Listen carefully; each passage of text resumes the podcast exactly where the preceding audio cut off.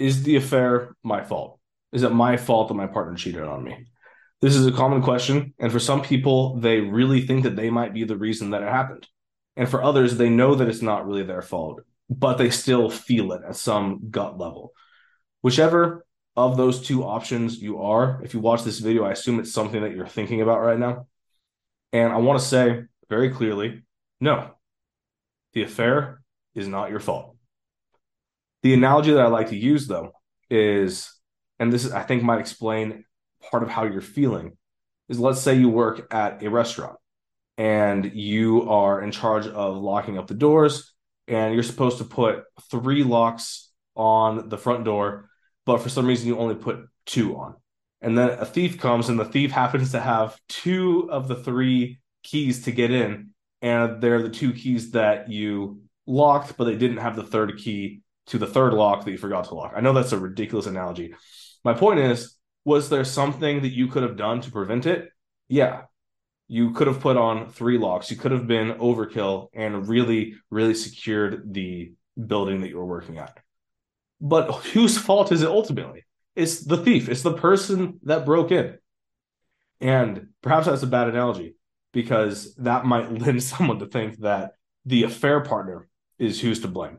No, it is your partner.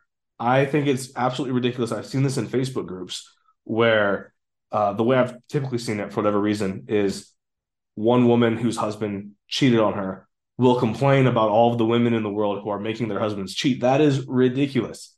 It falls on the person, whether it's the husband or the wife, boyfriend, girlfriend, whoever. Whoever actually chose to cheat with someone else, it is their fault 100%. However, I think what people often feel is that feeling of, I could have put one more lock on the building. I could have done one more extra thing to make sure this didn't happen.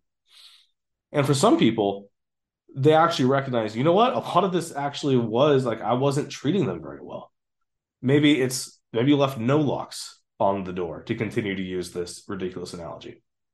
Maybe you made it easy. Maybe you almost encouraged them to do it at some point. However, it is still their fault. They still chose to do it. And so I want you to have that firmly in your mind. It is not your fault. But then on the whole other hand, I want you to recognize that there is a sense of satisfaction in taking responsibility for the parts where you did mess up in the relationship. It doesn't mean that you caused them to do it, doesn't mean that it's your fault, but recognizing ways that you were not serving them well or just being a good partner can help bring a little bit of closure to why it happened. Because that's what people are often looking for. They're looking to explain why it happened. If they could just blame themselves, then they can explain it all away. Don't do that. But do recognize the part that you did play. And I'll give one example and then you can kind of fill it in for your own life. One thing that I've seen is um, men with women who end up cheating on them. One common pattern I've seen is the men will over time get very, very attached in their self worth to their wife or to their girlfriend. And they become very you know attached to them. There's a lot of codependency. And it's like they need their girlfriend or their wife just for everything. And then the wife feels like they're being smothered or overly controlled.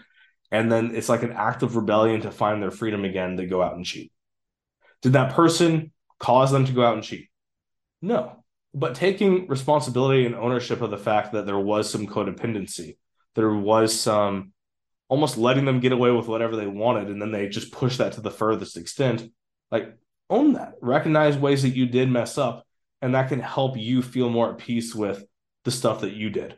And it just helps you to kind of neatly separate it so that you're not blaming yourself for all of it you're not blaming yourself for none of it you're owning the stuff you did do and you recognize the stuff that they did do all right hopefully this helps some of you just begin there's so much that you need to sort out mentally and so I'm offering some of these things just so you can begin to do some of that sorting. So I hope it helps.